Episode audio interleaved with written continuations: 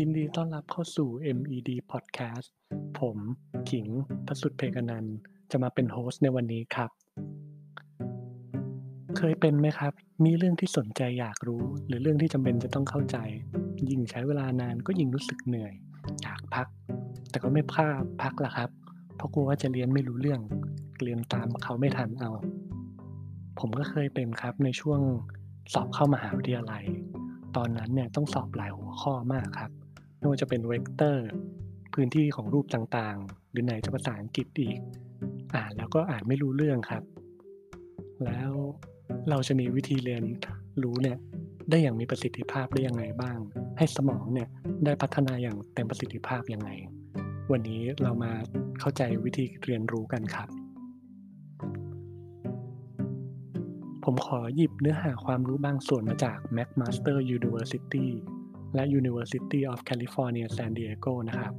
ที่อ้างงานวิจัยด้านประสาทวิทยา เอามาแชร์กัน Shower Thought เคยได้ยินคำนี้ไหมครับ ไม่เกี่ยวกับฝักบัวครับไม่เกี่ยว แต่เป็นความคิดเจ๋งๆ ที่เกิดขึ้นระหว่างอาบน้ำทั้งนั้นที่ปกติ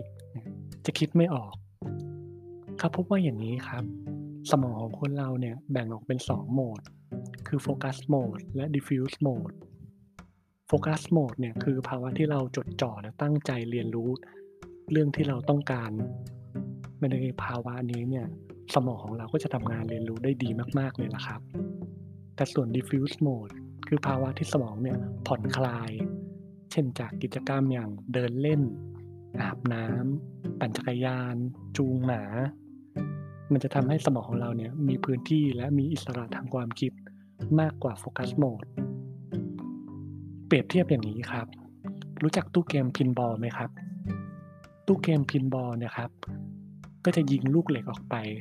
เป้าหมายของเกมนี่คือ ให้ลูกเหล็กเนี่ยอยู่ในตู้เกมได้นานที่สุดโดยไม่ล่วงไป ซึ่งในตู้ pinball เนี่ยครับก็จะมีเสา bumper อยู่ ตัวเสา bumper เนี่ยก็จะคอยทำหน้าที่ผลักลูกเหล็กออกไปเวลาที่ลูกเหล็กเนี่ยมากระทบกับเสา bumper focus mode ก็เหมือนกับตู้ pinball ที่เต็มไปด้วย bumper ครับ แต่ bumper นี่จะเยอะมากๆ เยอะกว่าตู้ pinball ไหนๆเลยล่ะครับทำงานรวดเร็วฉับไวตอบสนองลูกเร็วฉับไวเพราะ bumper เยอะนี่ครับ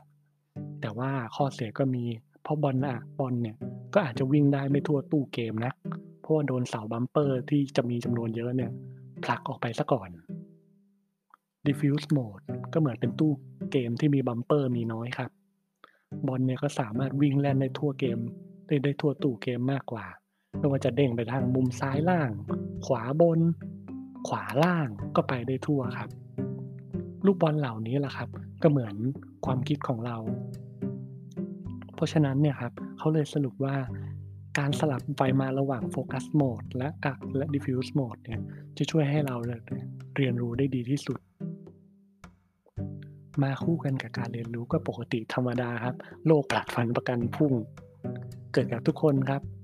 สาเหตุก็มาจากที่ว่าสมองของเราเนี่ย มักปฏิเสธในสิ่งที่เราไม่ชอบครับ มันสั่งให้เราแอบไปเล่น Facebook บ้าง เล่น YouTube บ้าง หรือทำสิ่งอื่นเนี่ยที่รู้ที่เราเนี่ยรู้สึกดีแทน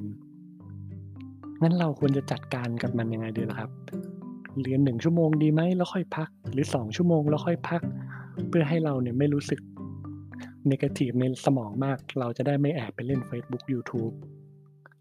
เราจะใช้เทคนิคมะเขือเทศครับ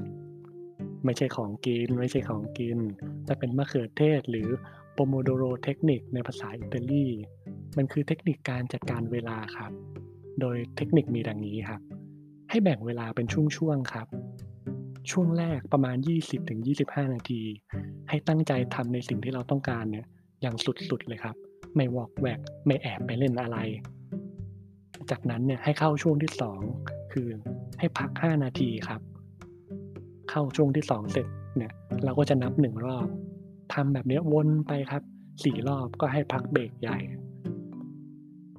เท่านี้แหละครับ เราก็จะช่วยจัดการโรคผัดวันประกันพรุ่งไม่มากก่อนน้อยได้แล้วล่ะครับ และสุดท้ายสิ่งที่เรียนรู้และจดจำเข้าสู่ long term memory เนี่ย มันมีวิธีอยู่ คงไม่มีใครหรอกครับ ที่อยากจะเรียนรู้ต่างๆ นานาแล้วก็ลืมมันไปซะ หรือค่อยๆทค่อย ๆทำนานๆทีทำแต่ว่าก็ลืมไปซะก็มันไม่ดี มันมีวิธีทำให้สิ่งที่เราเรียนรู้นะครับ จดจำเข้าสู่ long term memory อยู่โดยมีการก็คือทำซ้ำๆครับทำวันละน้อยๆ แต่ก็ทำให้ติดต่อกันหลาย ๆ วัน เช่นอ่านหนังสือก็อ่านหนังสือวันละสักหนึ่งรอบ แต่ทำไปสัก 20 วัน 17 วันว่ากันไปครับ